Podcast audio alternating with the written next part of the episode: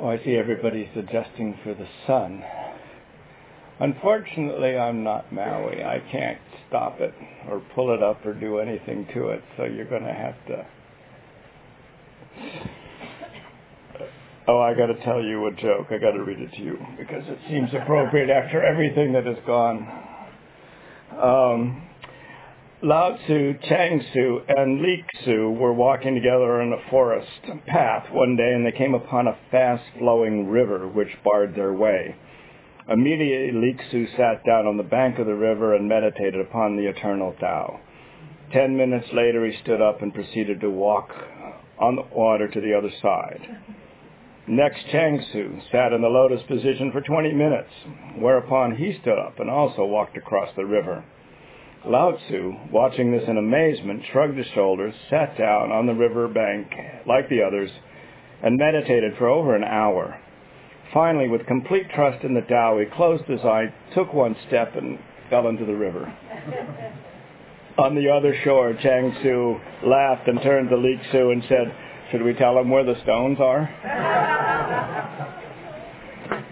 So that, that's kind of the nature of our spiritual work. You know, we're not walking on the water, but in consciousness, we know where the stones are. And we can make our way through this life, uh, being in the world, but not of it. Um, gee, the last day, and I get all these questions.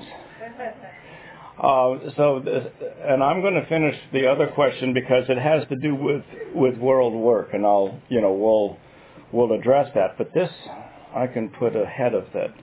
Uh, what does lean not unto thy own understanding say or point toward? What is the uh, balance between understanding the letter and meditation? Well, in Scripture, when it's saying lean not unto your own understanding, it's not relying on your mental concepts for your reality or for your information. That there is a, a deeper um, reality, and that reality comes from that spirit. It comes from the soul. The letter of truth is necessary so that your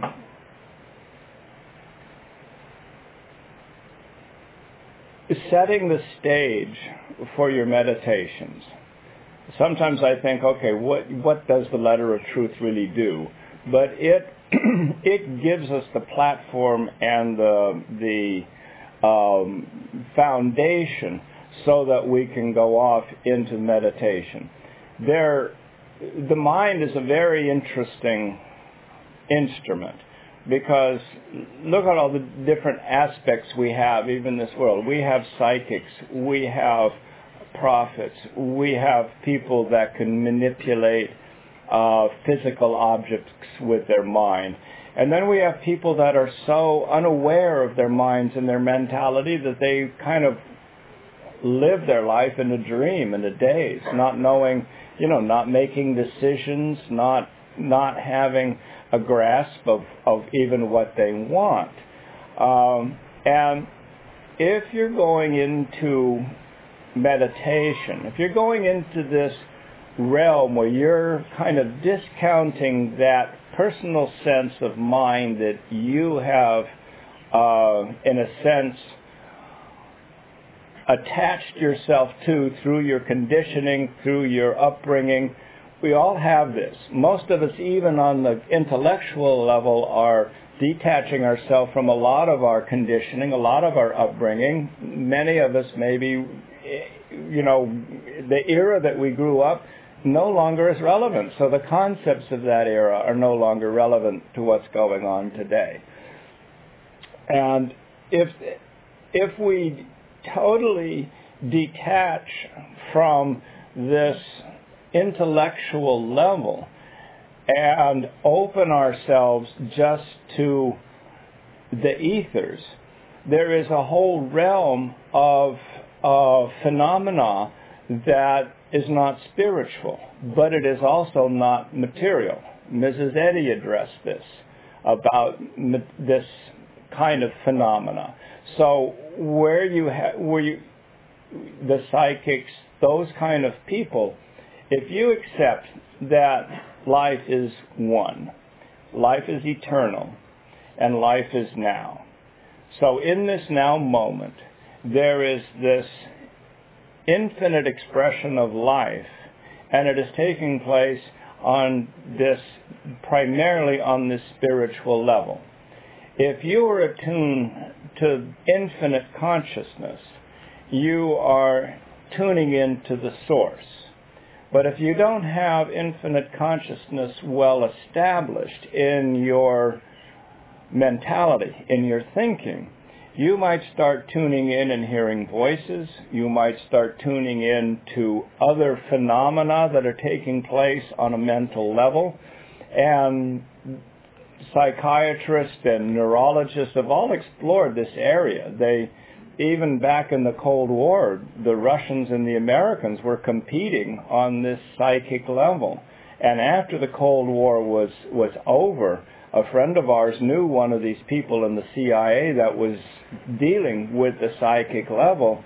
And there were people that the CIA had that they would put into a completely sealed booth. It would be like a lead booth and copper so that there would be nothing that would come in from radio waves or uh, any kind of interference of other kind of known uh, wavelengths that we can't see. And they would give him a location on a map, coordinates, longitude and latitude, and he would get into the silence and then he would start describing what he saw. And he would describe a building, he would describe mechanics, reactors, whatever it was.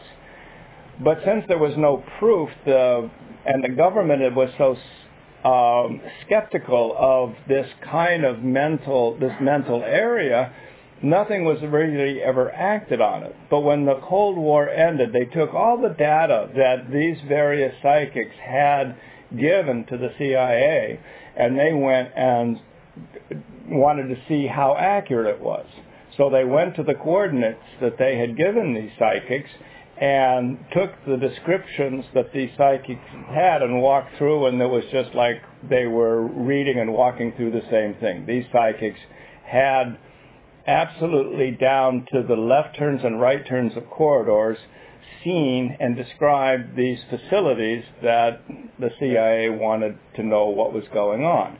Now, the Russians probably did the same things. And the Russians have had a great tradition of psychics, and you know, you have Rasputin, you have uh, you know, you have this whole level of thought in that in the Russian spiritual tradition that is not so firmly grounded just in matter. So that is another level of mental activity.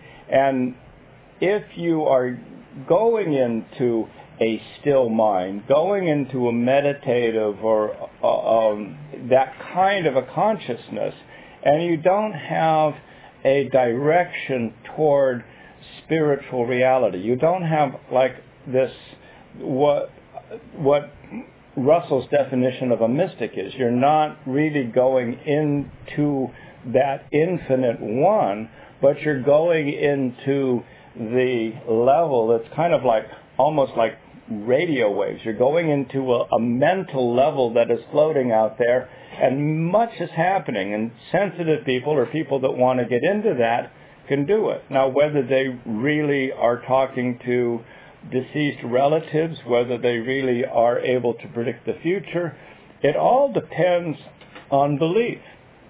See, so much of this whole mental world is belief. Now, somebody goes to a psychic, and the psychic says, oh, okay, I'm picking up a name, and oh, and this is the name, and you're sitting there, and in your mind you're going, oh, well, that's my aunt, and all of a sudden you have an image of your aunt in your mind, and the psychic says, oh, okay, that, oh, and she's suffering, isn't she?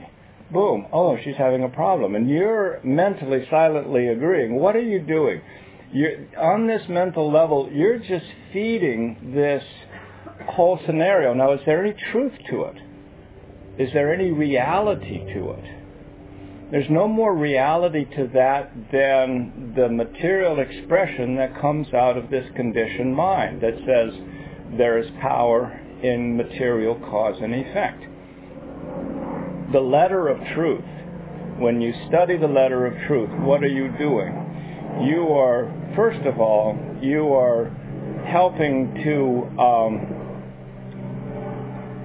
establish a God in your mind that is more in line with that undefined source of all expression. We all define God. We all make God in our own image. Now, that image of God that has been passed down to us in religion was made by a warring group of tribes that had a rewarding and punishing God. And boy, if you got on the wrong side of that God, you were wiped out. Then you had, and and this goes for every every culture.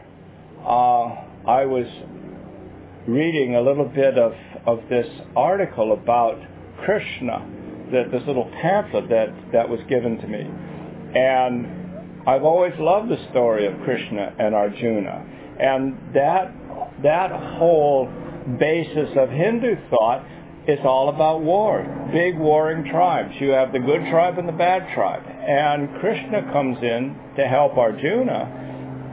And suddenly Arjuna has this compassion, this this human sense that, oh, I'm going out and killing people. I can't kill anybody. I can't go out and go kill my neighbor. And Krishna laughs. He says, What? An infinite being afraid of death?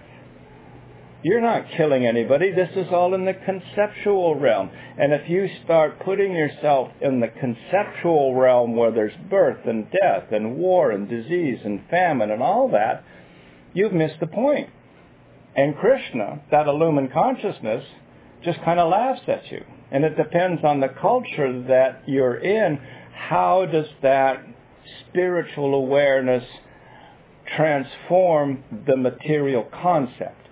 So the letter of truth establishes a an idea of God that is closer to the experience. God is an experience. We can't ever conceive of God. All we can do is experience God. And we experience God when we are in this state of, of complete oneness, of total stillness. That's the experience of God. Now, if we try and put a name to that experience, we try to put an identity to that experience, we are completely destroying that whole experience.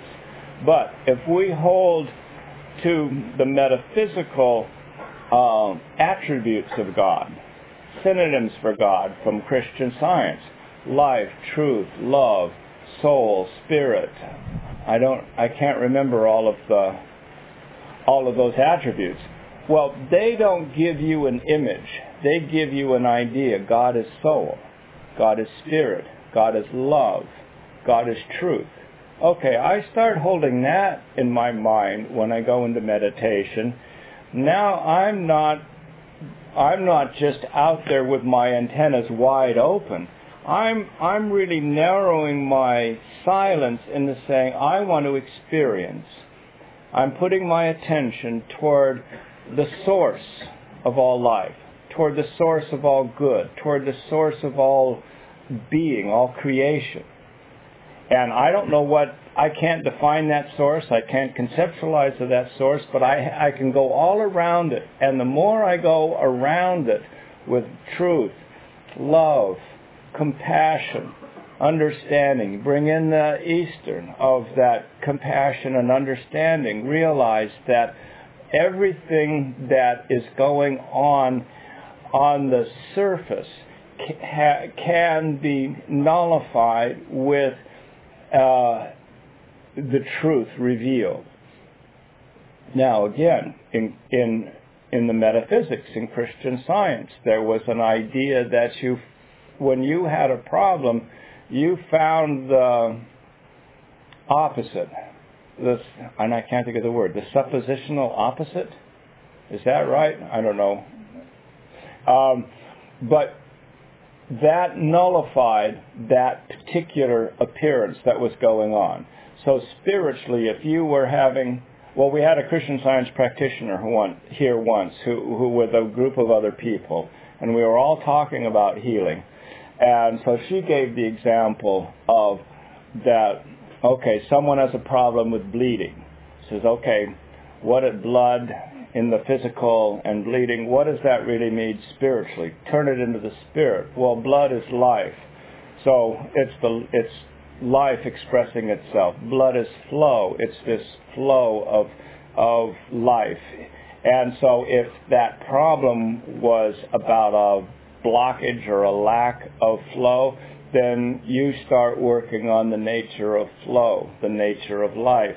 And you're taking then a uh, material situation and you're finding its spiritual basis, but the spiritual basis isn't the negative, destructive appearance, but that destructive appearance is the opposite of what the truth is. And if you find the truth spiritually, then that will start mitigating the physical appearance that is untrue.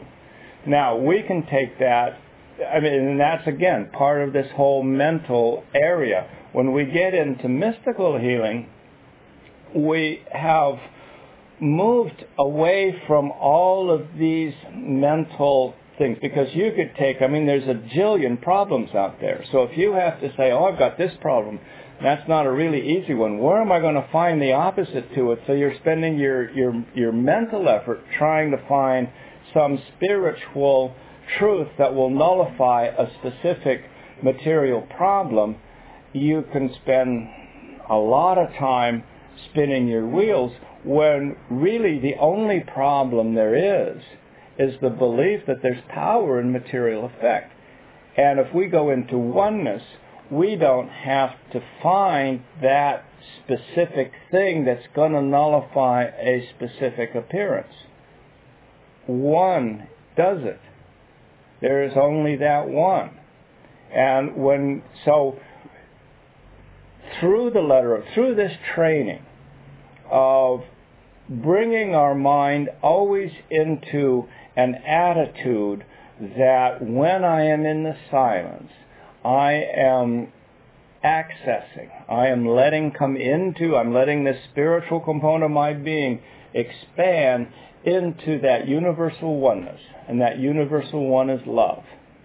That universal one is harmony. That universal one is peace.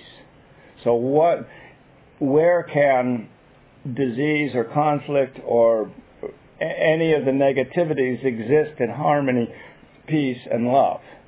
Now, those are grand ideas. Those grand ideas don't have any form to them. You can't make a form of love.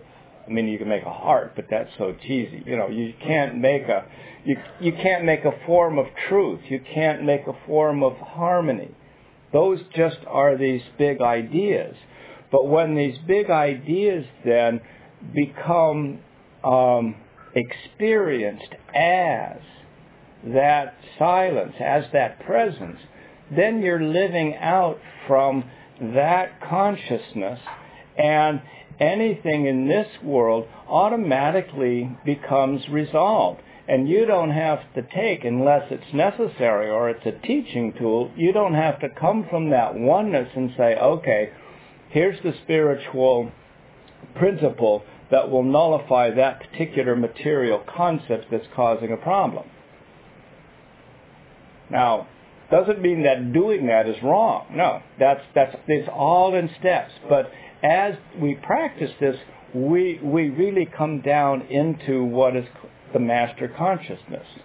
And from that, that omniscience of that, if we need these other steps, then they're available.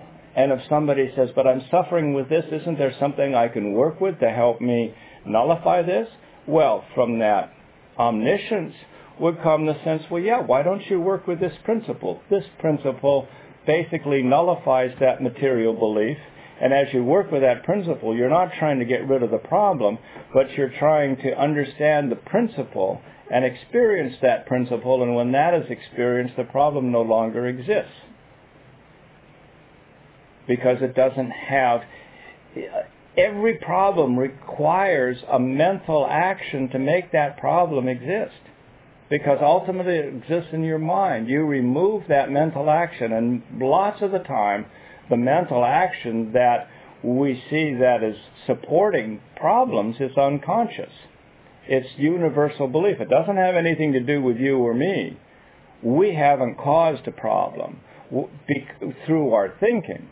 What we have done is that being lazy and seeing the suffering and the situations in the world, if we haven't corrected that in our own thought, they're existing in consciousness. So it's picked up and then it's supported in the physical.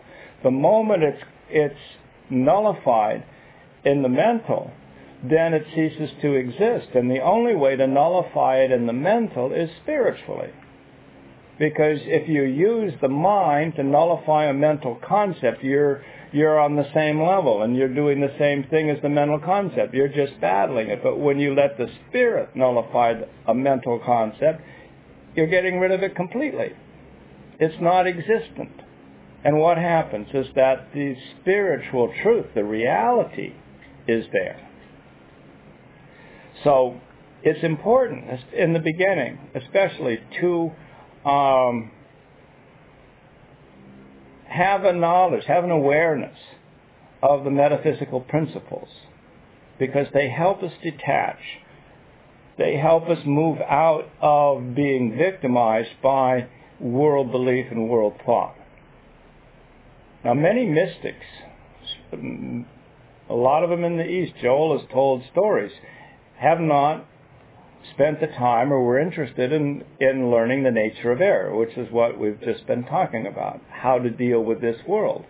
They meditate and they can get into a blissful consciousness. They have many followers. These followers come and they feel the bliss, they feel the presence, they feel the oneness, but the guru gets sick. The guru suffers because the guru is not is ignoring that particular connection between the mental and the physical. He's just saying, well, if I'm all spirit, then, you know, everything is spirit. But if he's still in a body and still living in the world, there is all of the conditioned sense of life that is still existent. So when Joel says do protective work, when the metaphysicians say do protective work, what is protective work? It is not giving power to all of these mental concepts. It's not going out there and trying to change this world, but it is withdrawing power of this world and realizing that my harmony, my fulfillment, and my being is spiritual. And nothing, there is no other power. Therefore, if I have mental suggestions coming in about this or that, no power.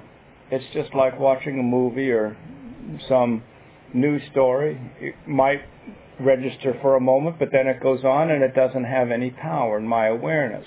Then I can then I acknowledge the, the truth. Have the spirit, oneness. There is only one. I don't have to do a lot of work. I don't have to pray to reverse uh, a situation that I see. And this is this is what world work is. This is how we do world work. And the, to me, I don't know if there has been that big of a change in world work because Joel always presented world work as basically seeing the um, destructive and inharmonious nature of this world as impotent and seeing it as impotent then having the experience of the presence of God because then that brings you into oneness and where there is one that's where the presence of God is there is liberty that liberty is universal so my oneness my experience of oneness with God is infinite. So if someone else is tuning in and meditating and saying, oh, let's see if we can nullify the, the, the appearance of destruction, they go into meditation, they get a sense of peace, others are getting a sense of peace. Pretty soon that peace is pervasive. And so like with, with the, the big cyclone that hit Fiji, that peace, we don't have to send good thoughts or love because love is infinite. Love is everywhere. Spirit is everywhere. And the principle of oneness says that as I experience the presence of God within me, it is being universally acknowledged. So it is there. So somebody else, the other side of the world, can can be praying. They feel that presence of God, and suddenly peace comes. So what what is the nature of peace? What does peace do? Well, it gives it, it gives the um, the awareness, the platform for omniscience to work. So it it says, okay, well, it, it, it takes away the confusion of a catastrophe and allows those that are there dealing with helping people and you know bringing the the island back to to normal. It gives them the strength and the knowledge and the awareness of the best way to do it so that harmony is restored and peace is restored.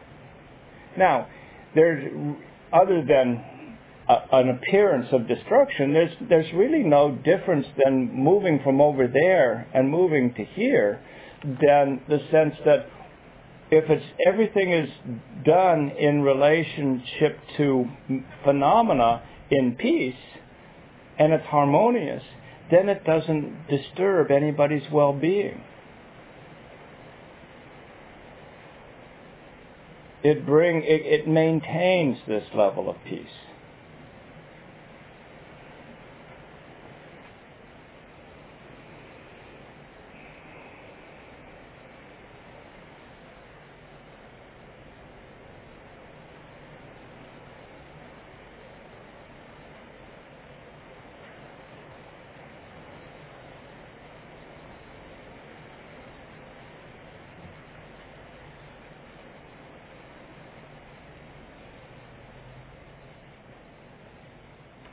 We are the instruments of this infinite consciousness. As Maimonides said, there is no God but living and breathing man. This was written thousands of years ago. And that God is experienced in secret I'm paraphrasing it, acknowledging that it is individual consciousness that when acknowledged and experienced is the only God there is. And that individual consciousness is one. It is universal.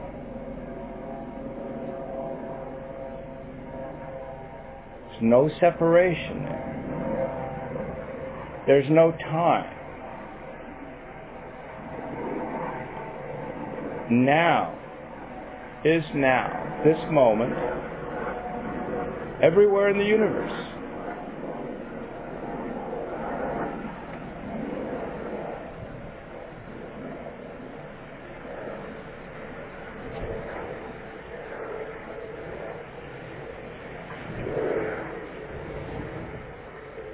As individual beings, we live in this spiritual consciousness in reality. We live and move and have our being in this presence.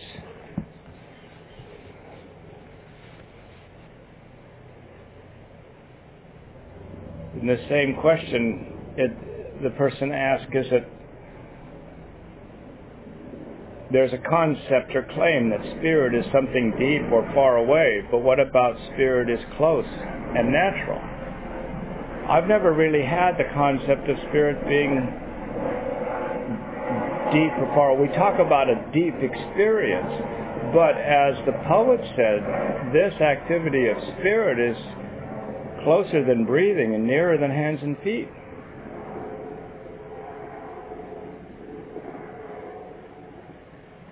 It is the natural essence of who we are.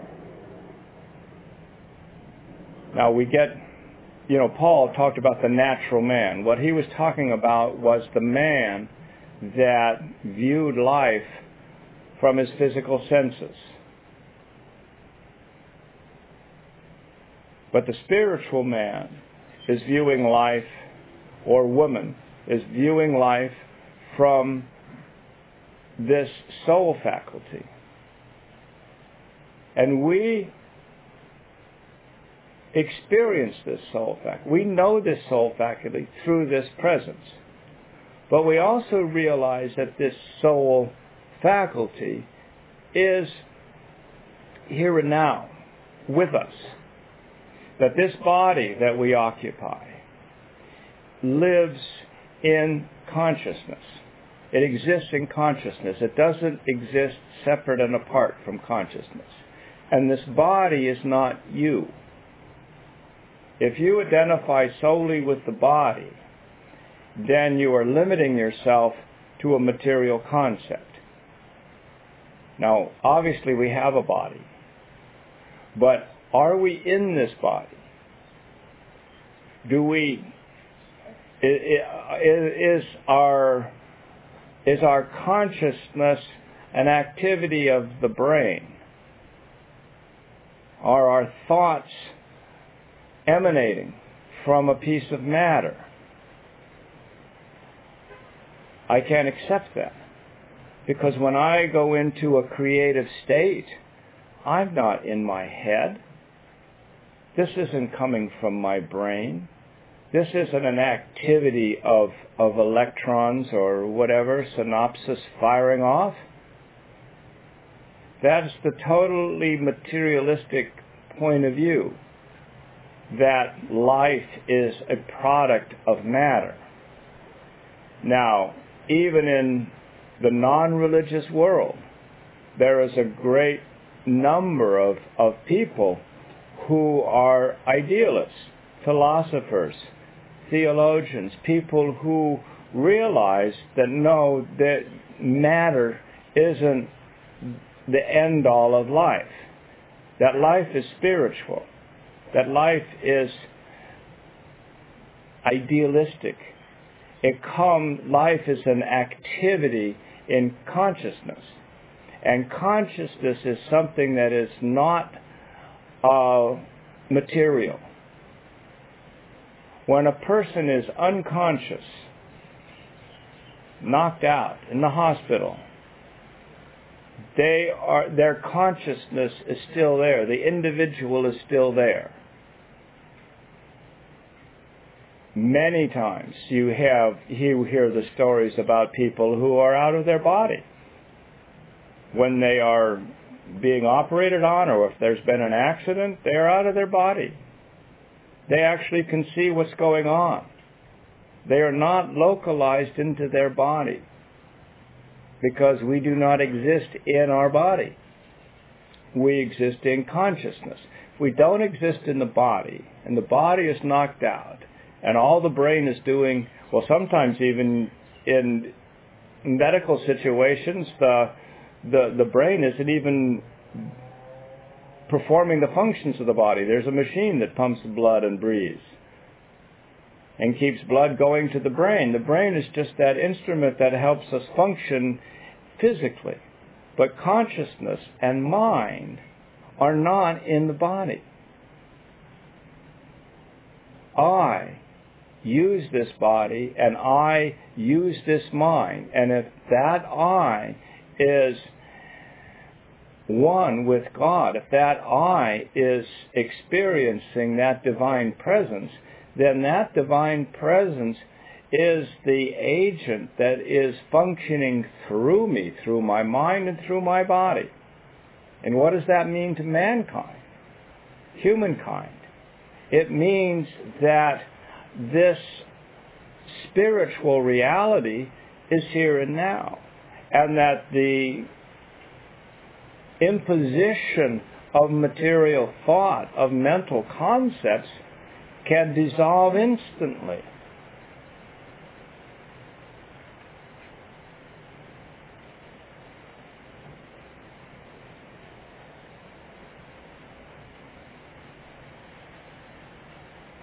Now, in in our country, we are having a tremendous cultural debate.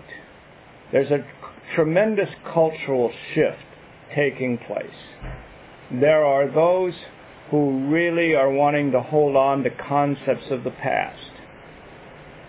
And then there are those that are that really have an idea that everyone has this same infinite potential and that everyone can express and experience life to the fullest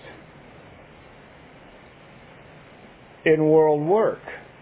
And this isn't political. I'm not advocating sides, but this is cultural. When you see a, a mental and cultural attitude that wants to oppress and confine and um, limit, you're not seeing something that represents spiritual reality. Because spiritual reality is expansive.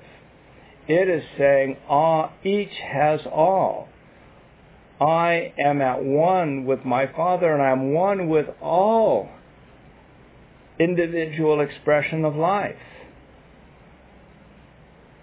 And as that individual expression of life, without judgment about class or race or religion or gender, is is apparent, we're going to approach a, as a area of oneness. We are going to see individuals be given the opportunity to fully express themselves. So world work, when we, and these ideas, mental ideas, these concepts, they're out there and they're resident and, and they gain power through acceptance. Now spiritually, we're not entering into a battlefield. But spiritually, when we see ideas of oppression, of limit, of limitation, of unjust uh, of injustice and, and these kind of ideas, what do we do? We, we don't sit back and say, that's nothing, that, oh, that's this world and I'm not going to contend with this world. No, if we're doing world work, we reinterpret those ideas. Now, this isn't personal and this isn't judgmental. We're not judging any person. We're not condemning any person. But what we're saying is there is an idea that is not spiritual, that's representing a different level of consciousness. And we can consciously say that that idea has no power. Why doesn't it have any power? Reason with yourself. As Isaiah said, reason spiritually. Bring in what you know of consciousness. Why doesn't that idea have any power? Why isn't that idea spiritually? Well, one, it's exclusive. Spirit is inclusive. Two, it's judgmental. Spirit is without judgment. And you can go through whatever it is in your own mind that when you see ideas and concepts that would deny the oneness of individual being, that would deny the freedom and the joy of individual being, you can address that spiritually. Joel has addressed the whole world spiritually in love. When you see tyrants, realize that that idea of oppression, of religious um, restrictions, has nothing to do with spirit. When you see tyrants who feel that the only way they can maintain power is by jailing or killing their their um, opponents, you can realize that that has no power. That has no more power than disease. If you had a loved one in your family that came to you and said, "Oh, I, the doctor has just given me this diagnosis," what would you do? You would start doing spiritual work and saying, "Well, I'm not accepting that as power," and you would bring everything that you know about truth, everything you know about spirit, into your consciousness so that you could go into that stillness and experience the presence of God because when that presence of God is realized, that is all that exists and that is harmonious. Now you're doing spiritual work. So why not do it when you see a tyrant somewhere in the world that's killing all of his people? Do the same thing. That that is no different than if a loved one came to you and said they had a disease. We're all in this world together. And we can't sit back and say, oh, well, we've got the, the ordered world that is that's governed by the rule of law and, and and we're fine here, but that's consciousness. They don't have the consciousness to ex- that's bogus. It's ridiculous. Everybody has the consciousness. There's nobody on this planet from the most um, indigenous native in the Amazon that wouldn't have an idea what an airplane is to the most sophisticated engineer. It's all the same consciousness, but that consciousness is being expressed individually and differently. So we cannot judge the person that is living in a primitive situation or a more natural situation from the person that is living in a, in a very high-tech urban situation. We all have the same consciousness, and as we realize this oneness, we will start lifting those ideas of oppression, of subjection, of uh, all of the things that help put man down. We start dissolving that. Once spirit is aware, Mrs. Eddy had a great statement. Um, error, once seen, is two thirds destroyed, and the other third destroys itself. Now, we can put that into the world. When we see injustice, poverty, suffering, and we put that vision in a spiritual context, then we are opening out the transformation of infinite consciousness. And the other third destroys itself. The hard part is that when that destruction is taking place, then we as human beings, as good, caring people, want to go and jump into the middle of the battle and, and stop the suffering. Joel said, when the battle is raging, the initiate remains as calm as possible, endeavoring not to engage in the battle until that spiritual consciousness has transformed and has resolve the conflict. Now, that makes sense when you're dealing with yourself and a problem, but it is the same principle when you're dealing with the world. And if we look at this world as ourself and this oneness, then every part of this world is part of our being. And every part of this world can be addressed spiritually. And the change always takes place within ourselves. If we look out at the world and we get really angry at what's going on, it's the old Greek saying, physician heal thyself. Your anger at this world is not going to do anything to help this world. What will help this world? Resolving that conflict, that difference of belief within yourself, and bringing that level of truth and peace to your own consciousness, then you're walking in this world and you are basically spreading this consciousness of peace. And if it's challenged, then you go back in and you do the, the work. But when you are in a state of peace, you're living in the world but not of it. And you maintain that attitude until there is something that starts to draw you out of it. And with more practice, you find that you're living more and more in a state of peace. And the problems that come don't come with, with anxiety, they don't come with worry, they don't come with fear. They come with, oh, here's an opportunity to, to let's see how we can bring this spiritual consciousness into realization so that harmony and peace prevail.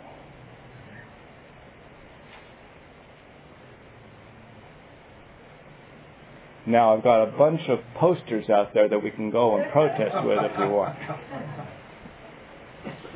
I am from all sides of the spectrum, so I'm not going to be judgmental.